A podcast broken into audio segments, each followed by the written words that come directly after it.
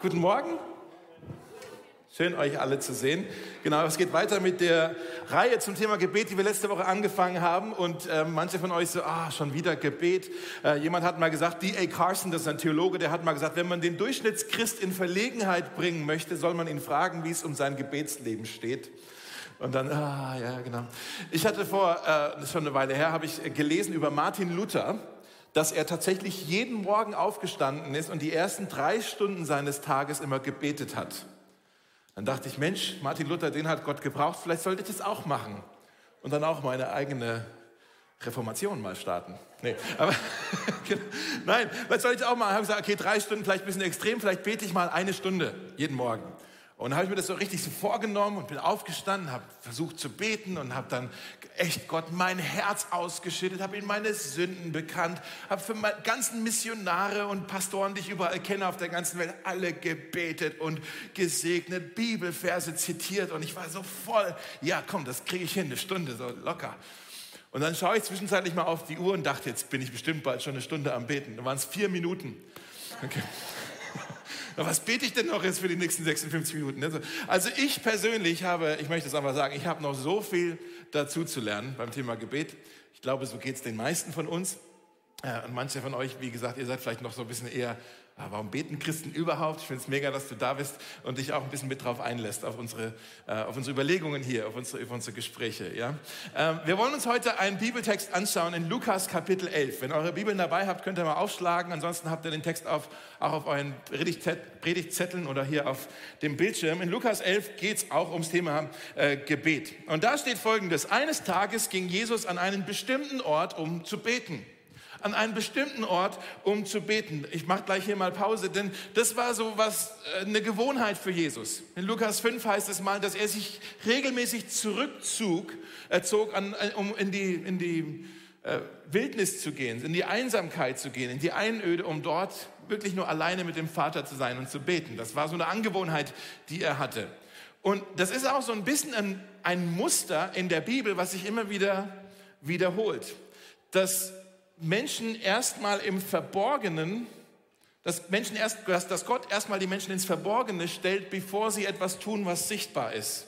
Wie so eine Saat, die erstmal gepflanzt wird und die dann irgendwann aufkeimt und sichtbar wird. Da passiert also was im Verborgenen. Das sehen wir ganz oft in der Bibel. Ja, Mose, der war erst mal 40 Jahre in der Wüste, bevor er den brennenden Dornbusch sah und dann berufen wurde, zum Pharao zu gehen.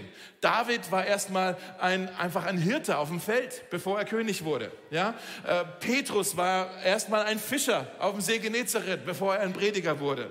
Lazarus war erstmal tot, bevor er wieder lebendig wurde. Ja, war auch im Verborgenen. Immer wieder sehen wir das. Samson war erst im Gefängnis, äh, bevor er die Philister besiegen konnte. Und selbst Jesus hat eigentlich die ersten 30 Jahre seines Lebens erstmal äh, wirklich ja, in Nazareth, in so einem Dorf verbracht. Keiner hat es überhaupt mitbekommen, dass hier der Sohn Gottes ja ist, bevor er seinen Dienst angefangen hat. Ich sage das deshalb, weil das für manche von euch ist das voll der Punkt, weil ihr sagt so in eurem Leben vielleicht so, wann kommt denn jetzt endlich mein Durchbruch? Wann kommt denn jetzt mein großer Moment? Irgendwie kriegt es ja keiner mit, alles passiert so im Verborgenen. Und ich möchte sagen, deine Zeit im Verborgenen ist Vorbereitungszeit für das, was Gott für dich vorhat, mit dir vorhat. Das ist wie, du, du hast vielleicht deine, deine Träume nicht begraben müssen, vielleicht wurden deine Träume nur gepflanzt. Und da keimt jetzt was. Und irgendwann wird es dann auch sichtbar. Ja? Also Jesus selbst immer wieder im Verborgenen und er hat sich dann auch bewusst immer wieder selber zurückgezogen, um tatsächlich Zeit zu verbringen mit Gott. Und er sagt, hier, hier passiert irgendwas. Und die Jünger haben es auch irgendwann geschnallt.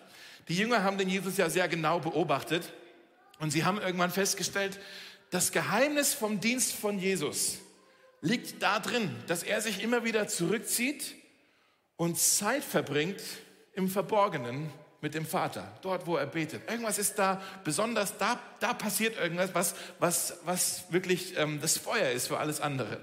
Ja, und deshalb kommen sie jetzt, als Jesus da hier in Vers 11, äh, Kapitel 11 äh, aufgehört hat zu beten, da heißt es dann, also er ging an einen bestimmten Ort, um zu beten, und als er aufhörte, sprach einer seiner Jünger ihn mal an und sagt, Herr, lehre uns beten. Die wichtigste Lektion, die wir vielleicht lernen können. Ist interessant, ich finde das ziemlich krass dass die Jünger, die haben ja alles miterlebt mit Jesus. Aber kein einziges Mal finden wir in der Bibel den Vers, wo die Jünger ihn fragen, Herr, lehre uns Wunder zu tun. Haben sie nie gefragt, wie das geht. Die haben die Predigten von Jesus gehört und haben aber auch nie gefragt, Herr, lehre uns so zu predigen wie du, mit dieser Vollmacht, die du hast. Sie haben nochmal weitergesponnen, ne? die haben beobachtet, wie Jesus ist mit den Menschen um ihn herum, aber sie haben auch nie gefragt, Herr, lehre uns so zu lieben wie du. Die haben irgendwie gewusst, all das, was Jesus tut, findet seine Quelle hier.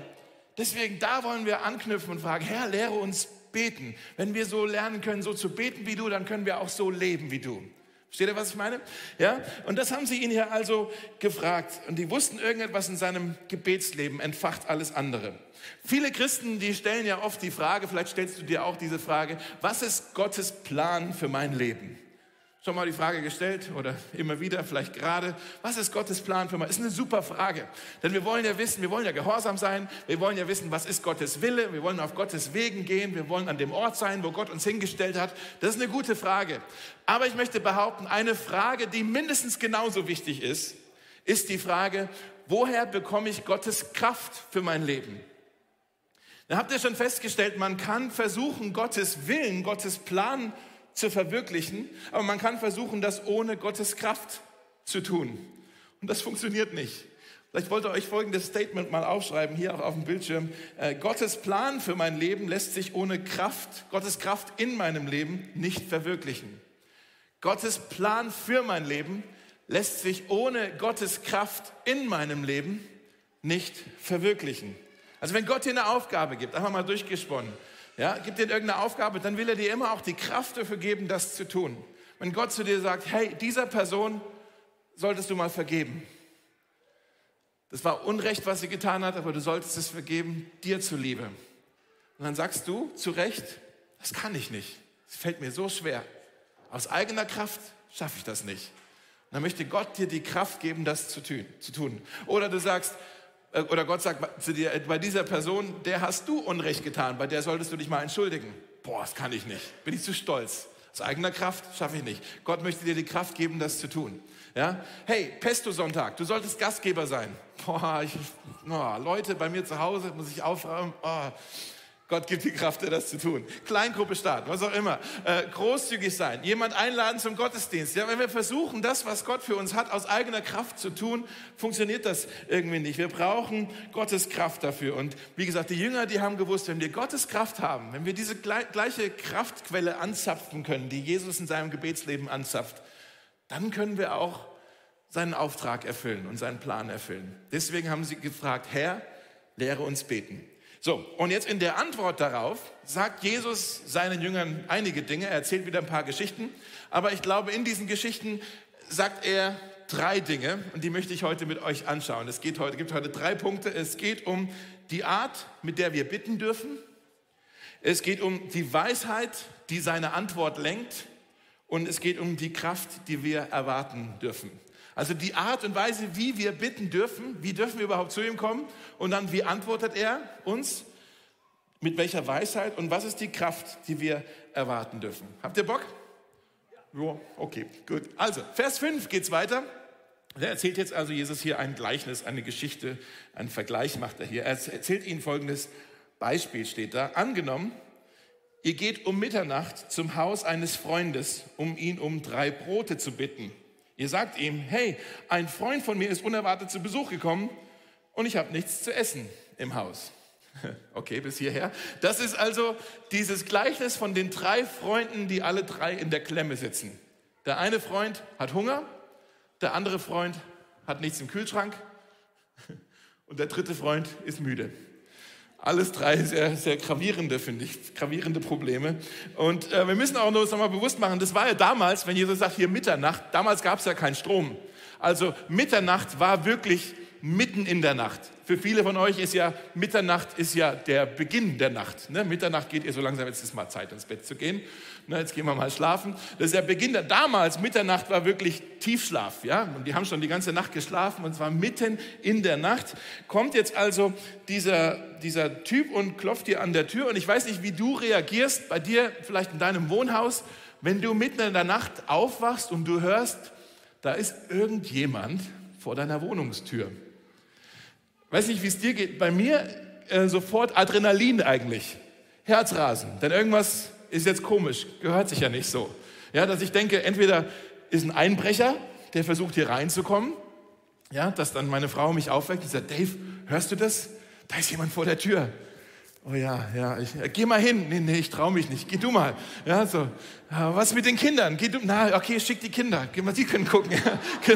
Ja, und das, entweder das oder ich denke, nee, kann kein Einbrecher sein, aber trotzdem Adrenalin, weil ich denke, da ist jemand, irgendwas muss passiert sein. Ne, ein Notfall, irgendwas, also wer sonst kommt um diese Uhrzeit und will was von mir? Es muss ja was ganz krasses, also sofort auf 100, ja? Herzrasen ohne Ende, Herzklopfen, so was ist da passiert. Und dann ist das hier und er erzählt es und dann steht dann ein Freund vor der Tür und der will drei Brötchen haben.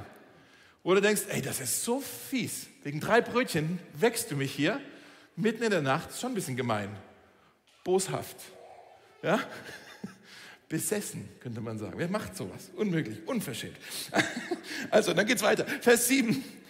Doch der, also der geweckt wurde, der ruft dann aus dem Schlafzimmer zu. Die hatten meistens nur ein Schlafzimmer, ein, ein Zimmer, wo alle gepennt haben. Und dann ruft aus dem Schlafzimmer, lass mich in Ruhe. Die Tür ist schon für die Nacht verriegelt und wir liegen hier alle im Bett, also die ganze Familie, dem alle, die schlafen alle schon. Äh, um diese Uhrzeit kann ich dir nicht mehr helfen. Und irgendwie, ich weiß nicht, wie es euch geht, ich habe da Respekt für diesen Mann, der offensichtlich ein Vater ist und sagt, hey, meine Kinder schlafen schon.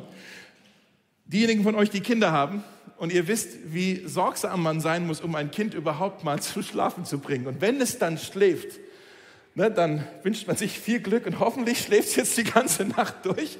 Ja? Und, und das Kind, und hoffentlich wacht es nicht mehr auf. Und man schleicht hinaus aus dem Zimmer ja, und hofft wirklich das Beste, dass es vielleicht mal eine Nacht ist, wo das Kind mal durchschläft. Und jetzt klopft hier irgend so ein Hohl an der Tür. Ja, was soll das? Das Kind wacht auf. Ja, und er sagt, hey, wir schlafen alle schon. Was machst, was soll das? Ja. Manche von euch, ihr guckt mich an, ihr habt auch noch keine Kinder, ihr wisst nicht, wie das ist. Menschen, die keine Kinder haben, die gehen so ins Bett. Gute Nacht. Gute Nacht. Schlaf gut. Das werde ich. Ja, so. Menschen, die Kinder haben, die sagen nicht gute Nacht, die sagen viel Glück. Ja? Genau. mal gucken, mal gucken wie es läuft heute Nacht. Ja? Also so, so geht, ja. Also, ach, ich sage das mal so. Die einzigen, die Erlaubnis haben, mich nachts zu wecken, sind ja nicht die Nachbarn. Die einzigen, die Erlaubnis haben, mich nachts aufzuwecken wegen einer scheinbaren Kleinigkeit, sind meine eigenen Kinder.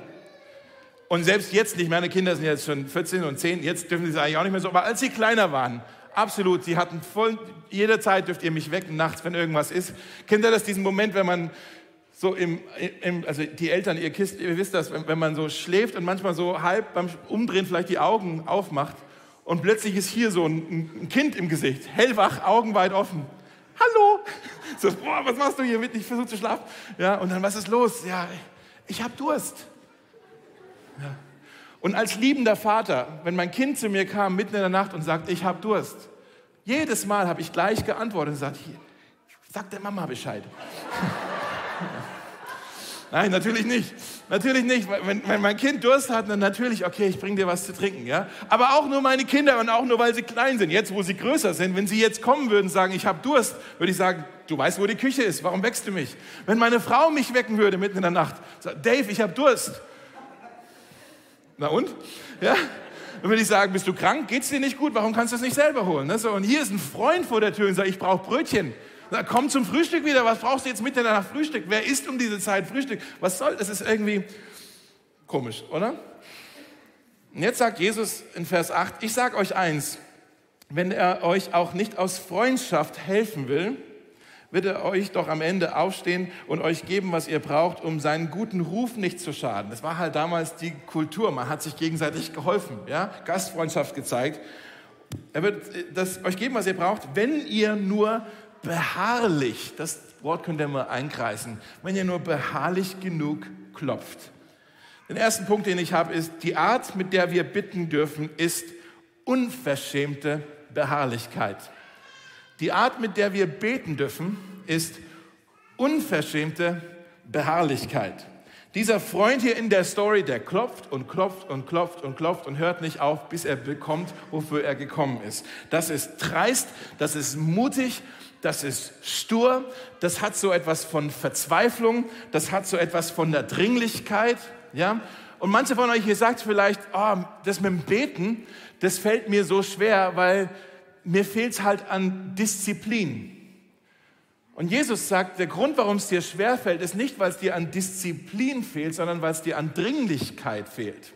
Ja, dir fehlt es an Dringlichkeit. Und ich weiß, manche von euch, ihr überlegt jetzt schon, Moment, was sagt denn das dann eigentlich aus über Gott, diese Geschichte?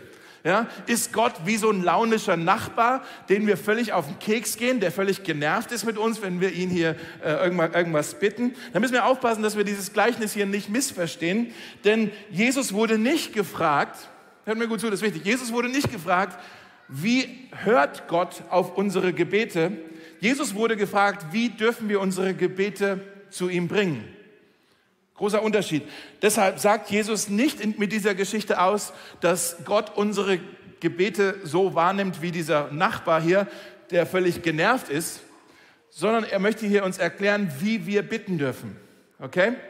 Wie wir bitten dürfen. Das, der, der Punkt von diesem Gleichnis ist die Frage, wie dürfen wir zu Gott kommen? Und Jesus sagt, seid mutig, seid beharrlich, seid unverschämt, seid dreist. Ihr kommt mit einer Dringlichkeit. Mit anderen Worten, wenn selbst dieser Freund hier in diesem Gleichnis seinen Nachbarn dazu bewegen kann, ihm ein Brot zu geben, wie viel mehr könnt ihr zu Gott, dem Vater, kommen, der niemals schläft, und niemals schlummert, wie es in den Psalmen heißt. Ja? Ihr dürft Tag und Nacht zu ihm kommen. Vielleicht wollt ihr euch mal zu eurem Sitznachbarn wenden und ihm einfach mal ins Gesicht sagen, bei Gott kommst du niemals ungelegen.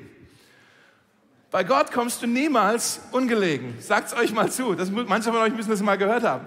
Bei Gott kommst du niemals ungelegen. Ja? In Vers 9 geht es weiter, sagt Jesus, das war jetzt ein kurzer Satz, warum dauert das so lange? Ja. Bei Gott kommst du niemals ungelegen. In Vers 9 geht es weiter. Äh, da sagt dann Jesus, bittet und ihr werdet erhalten. Sucht und ihr werdet finden. Klopft an und die Tür wird euch geöffnet werden. Denn wer bittet, wird erhalten. Wer sucht, wird finden.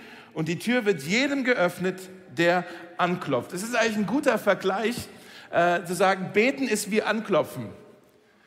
Ähm, ich weiß nicht, ob du schon mal irgendwann in deinem Leben vor einer Tür standst und du hast gesagt, ich will hier rein und du hast einmalig angeklopft, nur so. Funktioniert nicht. Ja? Klopfen funktioniert nur durch Wiederholung. Weil wenn du nur einmal anklopfst, wirst du nicht wahrgenommen. Dann sitzt dann jemand drin und die gucken sich an und hast du das gehört? Ja, keine Ahnung, ist irgendwas umgefallen? Keiner wird dir die Tür aufmachen, wenn du nur einmal klopfst. Klopfen funktioniert durch Wiederholung, durch Beharrlichkeit. Und Jesus sagt, ihr dürft beharrlich, fortwährend beten. Jetzt sagst du vielleicht, okay, wenn wir so beten sollen, das hört sich vielleicht ein bisschen extrem an, so zu beten. Wisst ihr, was auch extrem ist? Über 60 Millionen Menschen weltweit sind auf der Flucht vor Hunger, vor Konflikten, vor Katastrophen. Das ist auch ziemlich extrem. Ja? Wisst ihr, was auch extrem ist? Zwei von fünf Ehen in Berlin enden in der Scheidung. Das ist auch extrem. 60 Prozent von den äh, unerwarteten ähm, Schwangerschaften enden mit einer Abtreibung. Das ist auch extrem. Ja? Ist das auch extrem ist, einer von vier in Berlin sagt, ich habe schon an mir selber Diskriminierung und Rassismus erfahren. Das ist auch extrem. Einer von drei in Berlin sagt, ich habe keine Freunde, ich bin einsam. Das ist auch extrem. Ja? Über 15.000 in Berlin im letzten Jahr wurden Opfer von häuslicher Gewalt. Das ist auch extrem. Zehntausende jedes Jahr treten aus den Kirchen aus. Das ist auch extrem. Ich sage das, weil ich denke, irgendwie, ich, ich sage das auch zu mir selber jetzt so ein bisschen, dass unsere Gebete haben irgendwie, die Dringlichkeit von unseren Gebeten, das passt nicht zu den Problemen zusammen teilweise. Wisst ihr, was ich meine? Wir sollten eigentlich viel dringlicher beten, wenn wir überlegen, was so los ist in der Welt und so. Ich, ich sage es mal so, eine ganz vielleicht eine diagnostische Frage, die du dir stellen kannst, ist, wenn Gott im letzten Monat die Gebete, die du im letzten Monat gebetet hast, alle erhört hätte, was wäre dann anders in dieser Welt? Bei manchen von euch wäre vielleicht dann die Antwort ja, wenn das erhört worden wäre, wäre der Krieg vorbei in der Ukraine. Die Hungrigen hätten eine Ernte, ja, Waisenkinder hätten ein Zuhause wieder, äh, Ehen wären repariert, Heilungen, Suchte, Krankheiten, Abhängigkeiten wären, wären ja, Mosaik hätte ein neues Gebäude. ja, ähm, ja, okay, weil du für krasse Sachen gebetet hast, ja. Aber andere von euch, ihr hättet ein Parkplatzwunder und vielleicht äh, das Essen war gesegnet, ja. Und vielleicht noch oh, Bewahrung unterwegs so. Versteht ihr, was ich meine? Ich glaube, wir dürfen mit einer viel größeren Ernsthaftigkeit und Dringlichkeit und einer Beharrlichkeit zu Jesus kommen. Das sagt er hier. Betet mit einer Dringlichkeit und sagt, Herr, hab Erbarmen. Wir werden nicht aufhören zu klopfen. Herr, hab Erbarmen mit dieser Situation. Versteht ihr? In Vers 11 geht es dann weiter und jetzt nützt Jesus eine neue Metapher eigentlich, um uns zu zeigen, wie Gott auf unser Klopfen, auf unsere beharrlichen Gebete antwortet. Er, nützt jetzt ein neues Bild, nicht mehr einen launischen Nachbarn, sondern jetzt wird Gott gezeigt als ein liebender Vater. Er sagt hier, gibt es einen Vater, der seinem, Kindern, seinem Kind eine Schlange hinhält, wenn es um einen Fisch bittet? Oder wenn es um ein Ei bittet, reicht, es, reicht er ihm dann einen Skorpion? Natürlich nicht. Ja? Offensichtlich, äh, meine Kinder haben mich noch nie nach ähm, einem Ei gebeten oder auch noch nie nach ähm, einem Fisch, ehrlich gesagt. Aber meine Kinder mögen Pfannkuchen, okay? Also Jesus sagt hier, hey, wenn deine Kinder, Dave, wenn deine Kinder Pfannkuchen frühstücken willst, dann gibst du ihnen doch keine Vogelspinne. Ja?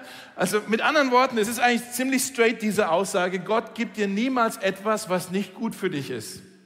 Gott wird dir niemals etwas geben, was nicht gut für dich ist. Zweites Statement ist die Weisheit, die seine Antwort lenkt, ist väterliche Besonnenheit. Väterliche Besonnenheit. Die Weisheit, die seine Antwort lenkt, ist väterliche Besonnenheit. Manchmal bitten wir ja für Dinge, die eigentlich gar nicht gut für uns sind.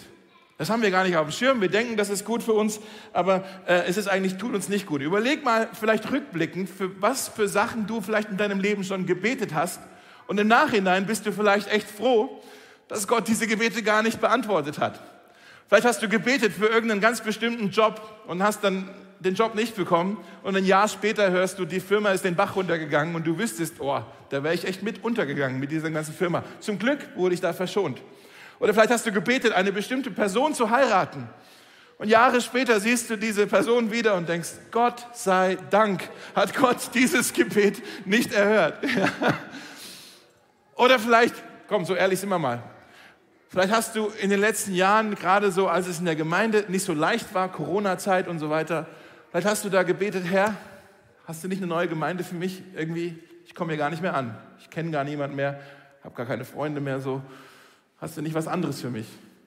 Und jetzt bist du vielleicht in der Kleingruppe, die jetzt im Herbst gestartet wurde und du sagst, boah, völlig andere Situation wieder. Zum Glück, Gott sei Dank, bin ich hier geblieben. Zum Glück hat Gott mir nichts anderes gezeigt. Ich bin so froh, dass ich da bin. Ja?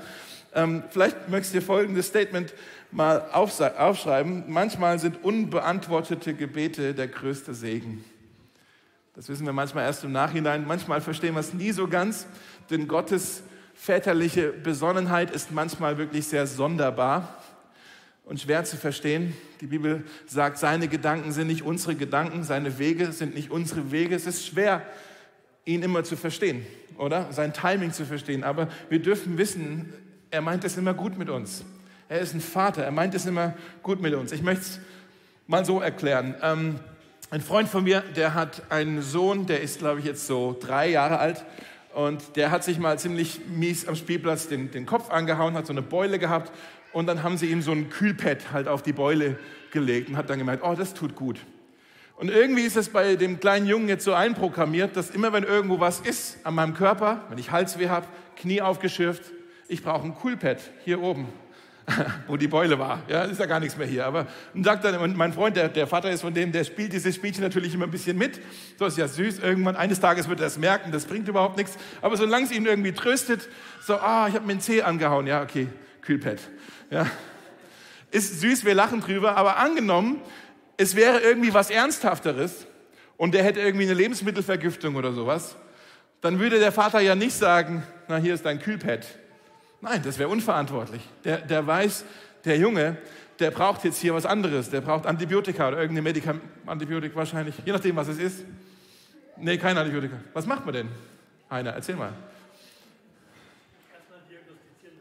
Also wir gucken, also er, er, findet raus, was es ist und dann daraufhin trifft er eine Entscheidung, aber kein Kühlpad. Unwahrscheinlich. Ja, also danke. Uh, wenn die Ärzte in der ersten Reihe sitzen, darf man solche Beispiele nicht. also, er gibt ihm irgendeine Medikamente, hoffentlich irgendetwas, was ihm bringt. Ja? Mit anderen Worten, der Vater gibt dem Sohn das, wofür der Sohn bitten würde, wenn der Sohn wissen würde, was der Vater weiß. Und so ist es auch mit Gott. Gott gibt uns immer das, wofür wir bitten. Und wenn nicht, dann gibt er uns stattdessen das, wofür wir bitten würden, wenn wir wüssten, was er weiß. Seine Gedanken, seine Wege, sein Timing übersteigt unser Denken, aber wir dürfen vertrauen, dass es gut ist. Wir dürfen beharrlich beten und stur und dreist unsere Bitten bringen, aber auch völlig entspannt sein und sagen, hey Gott, du wirst es gut machen. Und wenn es anders kommt, weiß ich, es dient mir zum Wohl. Ich kann das so alles ganz entspannt aus deiner Hand nehmen und muss mich hier nicht stressen. Deshalb sagt Jesus, hey, wenn hier jemand, das Kind kommt und sagt, ich will ein Ei, gib dir ihm doch nicht einen Skorpion. Wenn du Gott um etwas gebittet hast in deinem Leben und er, er hat es dir noch nicht gegeben und er gibt es dir vielleicht nie, dann musst du überlegen, oh, vielleicht habe ich hier um einen Skorpion gebetet. Deswegen, es ist nicht gut für mich. Deswegen gibt es mir Gott nicht. Ja?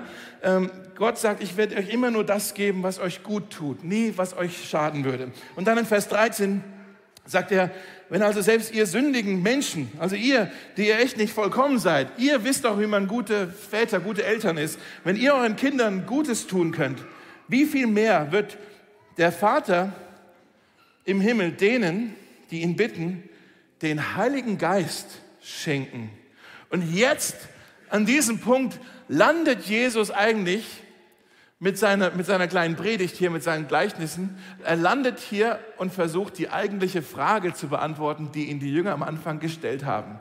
Wo kriegen wir denn die Kraft her? Und Jesus sagt, hey, wenn ihr die gleiche Kraftquelle haben wollt, an die ich mich anzapfe im Gebet, dann müsst ihr dafür bitten, für den Heiligen Geist. Für den dürft ihr beten und, ähm, und der wird alles bei euch auf den Kopf stellen. Das sehen wir immer wieder in der Bibel, dass Menschen, die total äh, schwach oder eingeschüchtert oder zögerlich waren, ähm, plötzlich mit dem Heiligen Geist erfüllt sind und plötzlich mutig auftreten, stark auftreten, selbstbewusst auftreten, ja, und echt Dinge in Bewegung setzen. Im Alten Testament sehen wir das bei Gideon, bei David, bei Elia. Im Neuen Testament sehen wir das bei den Jüngern. Ja, da heißt es, sie waren erfüllt mit Kraft aus der Höhe und plötzlich waren die wie, wie neue Menschen, völlig verändert und haben hier diese Jesus-Revolution an den Start gebracht. Äh, der dritte Punkt ist, die Kraft, die wir erwarten dürfen, ist der Heilige Geist. Die Kraft, die wir erwarten dürfen, ist der Heilige Geist. Aus eigener Kraft haben wir das Zeug nicht dazu, um wirklich für Jesus zu leben. Wir haben die Energie nicht, wir haben die Kraft nicht, wir haben die Weisheit nicht, wir haben das Herz nicht, wir haben die Liebe nicht, wir haben die Worte nicht. Es fehlt uns an allem, um wirklich für Gott zu leben. Aber ja, also ich sag's mal so, wenn wir versuchen, aus eigener Kraft für Jesus zu leben, für Gott zu leben, dann ist es so, wie wenn du versuchst, Auto zu fahren und es ist kein Motor im Auto. Es geht einfach nicht. Oder wenn du versuchst, irgendwie einen Anruf zu betätigen mit deinem Handy und der Akku ist leer. Ist tot, funktioniert nicht. Du wirst es aus eigener Kraft nicht schaffen. Ähm, Im 2. Korinther 4 vergleicht der Apostel Paulus den Heiligen Geist in uns wie einen Schatz in Tonkrügen. Ich möchte euch das mal vorlesen. Krasser Vers.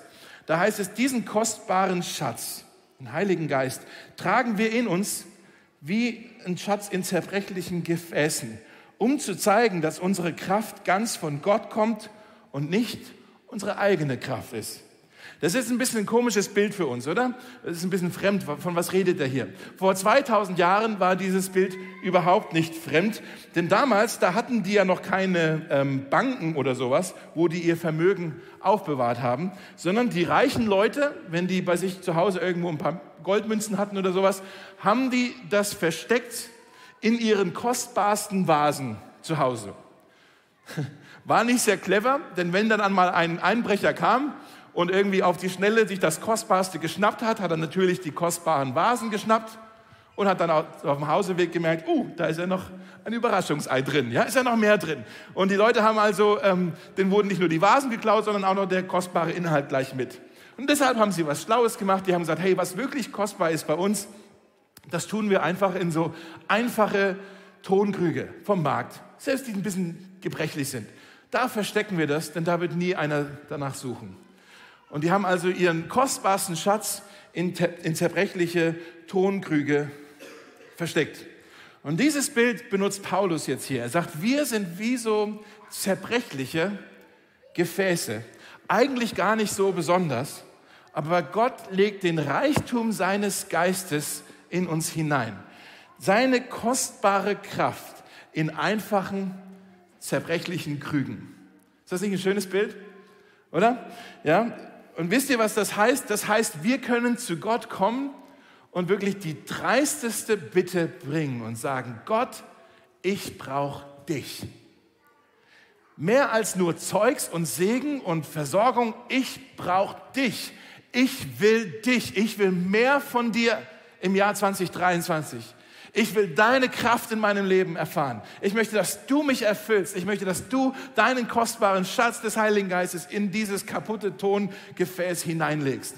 Das ist das dreisteste Gebet, was wir beten könnten, aber Jesus lädt uns dazu ein. Bittet den Vater um den Heiligen Geist. Komm zu dieser Kraftquelle. Äh, es gab mal einen Prediger in Amerika, ähm, der hieß Moody. Ähm, der hat da auch immer viel drüber gesprochen und der wurde eines Tages mal gefragt, hey, warum predigst du so viel darüber, dass wir vom Heiligen Geist immer wieder neu erfüllt werden sollen? Und da hat er gesagt, ich predige darüber, weil ich undicht bin. Mit anderen Worten, da läuft immer wieder auch mal was aus. Wir müssen immer wieder neu erfüllt werden. Es reicht nicht, dass du sagen kannst, ah ja, ich weiß noch 2005, da war ich auf der Konferenz, da habe ich was erlebt mit Gott. Das ist doch schon längst wahrscheinlich wieder ausgelaufen. Du musst jeden Tag musst du neu erfüllt werden mit diesem kostbaren Schatz, mit diesem kostbaren Geist. Ähm, und Gott lädt uns dazu ein, dass wir immer wieder dafür bitten dürfen. Ich möchte dich fragen, wann hast du das letzte Mal dafür gebetet, dass der Heilige Geist dein Herz erfüllt? Hast du überhaupt schon mal dafür gebetet, dass du vom Heiligen Geist erfüllt wirst? Ähm, wir wollen jetzt gleich hier, bevor wir anfangen wieder zu singen, wollen wir gerne Raum dafür geben, dass wir dieses Gebet mal sprechen, füreinander. Ich möchte gerne für euch beten. Wer das möchte, sagen, komm Jesus und erfüll diese Person mit deinem Geist. Gib ihm oder ihr neue Kraft. Ich glaube, dass Gott heute Menschen, die vielleicht ein bisschen schwach sind, neu wieder stärken möchte. Dass Gott Menschen, die sich leer fühlen, wieder erfüllen möchte. Dass Menschen, die vielleicht sich eingeschüchtert fühlen, äh, heute hier wieder neues, ähm, neue Hoffnung bekommen, neues, neues, Bewusstsein für Gottes Gnade und Gottes Kraft. Ja? Äh, bevor wir beten, möchte ich aber noch zwei Dinge dazu sagen. Äh, die Band kann schon mal nach vorne kommen. Aber zwei Dinge möchte ich dazu sagen, noch bevor wir das tun. Erstens, du musst keine Angst haben vor dem Heiligen Geist. Der Heilige Geist ist kein Gespenst, sondern ein Geschenk. Okay? Du brauchst keine Angst haben vor dem Heiligen Geist. Vielleicht geht es dir wie mir. Ich komme ja aus einem Gemeinde, so, so ein bisschen einem Frömmigkeitsstil. Da ging es eher, die Dreieinigkeit war eher nicht Vater, Sohn, Heiliger Geist, sondern Vater, Sohn und die Heiligen Schriften. Ja? Da wurde nicht so viel geredet über den Heiligen Geist. Und ich wusste, die Christen, die da so einen Schwerpunkt drauf legen über den Heiligen Geist, die sind alle ein bisschen Banane so, ja, die sind alle ein bisschen schräg. So wie die wollte ich eigentlich gar nicht sein. Deshalb halte ich da lieber meinen bewussten Abstand. Und ich musste diese Vorurteile, die ich da hatte, echt mal loslassen, um zu kopieren, hey, da hat vielleicht Gott hier was für mich. Das heißt ja nicht, dass ich so werden muss wie die, aber es hat Gott was für mich, da will ich doch Raum dafür machen. Wenn Gott mehr für mich hat, wer bin ich denn, dass ich mich dem verschließe? Ich möchte sagen, ja, was auch immer du für mich hast, Gott, du hast mehr für mich in diesem Jahr, mehr von dir. Natürlich möchte ich mich dem öffnen. Ja? Also das Erste, du brauchst keine Angst haben vom Heiligen Geist. Das Zweite aber auch, du musst hier nicht irgendwie äh, ein ganz bestimmtes Gefühl gleich erleben. Es geht nicht um ein bestimmtes Gefühl, es geht um, ähm, wie sage, es geht um Erfüllung, nicht um Emotion. Es geht um Erfüllung, nicht um Emotionen. Vielleicht ist es emotional, du spürst was, vielleicht aber auch nicht. Okay? Vielleicht spürst du erst in den kommenden Tagen so irgendwie, ja, da ist was passiert. Ich, irgendwie fange den Tag wieder anders an. So, ja? Der Heilige Geist schreibt mit jedem seine eigene einmalige Geschichte. Der macht kein Copy-Paste. Deshalb sollten wir aufpassen, dass wir nicht unsere Erlebnisse, die vielleicht jeder, jemand schon mal hatte in der Vergangenheit, dass wir das wieder projizieren und das erwarten, dass das jetzt bei mir jetzt genauso wieder passiert. Oder bei der anderen Person, was ist jetzt auch so passiert, nach dem Motto, hey, du musst den Heiligen Geist genauso erleben wie ich. Oder du bist kein Christ, wenn du den Heiligen Geist nicht genauso erlebt, wie, wie ich den 2005 auf der Konferenz erlebt habe. Ja? Sonst, sonst passt es nicht. Ist ein bisschen absurd, aber wir machen das manchmal so. Stell mal vor, Mose hätte das gemacht. Hätte gesagt, hey, du hörst nicht von Gott, es sei denn, er spricht zu dir aus einem brennenden Dornbusch. Sonst redet er nicht. Ja? Oder Petrus hätte gesagt, du, du, du läufst nicht, du bist nicht wirklich mit Jesus in deinem Leben unterwegs, wenn du nicht mindestens einmal mit ihm auf dem Wasser gelaufen bist. Ne? Also die haben ja auch nicht projiziert. Das waren, der Heilige Geist schreibt mit jedem von uns einmalige Geschichten. Er macht kein Copy-Paste. Und deshalb lass uns nicht so sehr schauen, so was spüre ich jetzt, was spürt der, was passiert jetzt, sondern einfach, hey, wenn jemand was spürt, ist cool. Wenn wir beten, wenn nicht, auch cool. Aber lass uns einfach jetzt Raum machen für das, was jetzt auch nur Gott tun kann. Da kann ich, das kann ich nicht tun, das kann jetzt nur er tun. Aber ich möchte jetzt gerne dafür werben, dass wir Jesus beim Wort nehmen und diese Einladung, die er hier ausgesprochen hat, hey, wenn ihr wirklich Kraft haben wollt, dann bittet um den Heiligen Geist. Das Geschenk, das der Vater uns gerne geben möchte. Deshalb möchte ich sagen, wenn du heute hier bist und du fühlst dich leer, du fühlst dich erschöpft, ausgetrocknet, wärst du so mutig, Du musst nichts sagen oder so, aber wärst du so mutig, stehst einfach auf, wo du bist und kommst hier so ein bisschen nach vorne, stellst dich so ein bisschen hier am Rand von den Teppich hin. Und da sind noch ein paar vom Gebetsteam, die stellen sich auch bestimmt mit dazu. Könnt ihr auch schon mal kommen, dann muss keiner hier so, genau. Und falls das jemand möchte, der sagt, ich möchte das jetzt hier empfangen. Bin jetzt gespannt, was jetzt der Heilige Geist für mich hat. Kommt jetzt einfach hier, stellt euch hier hin und wir beten gleich für euch. Genau, das machen wir. Wir wollen Jesus beim Wort nehmen und er hat gesagt, wir dürfen ihn, den Vater, bitten um den Heiligen Geist.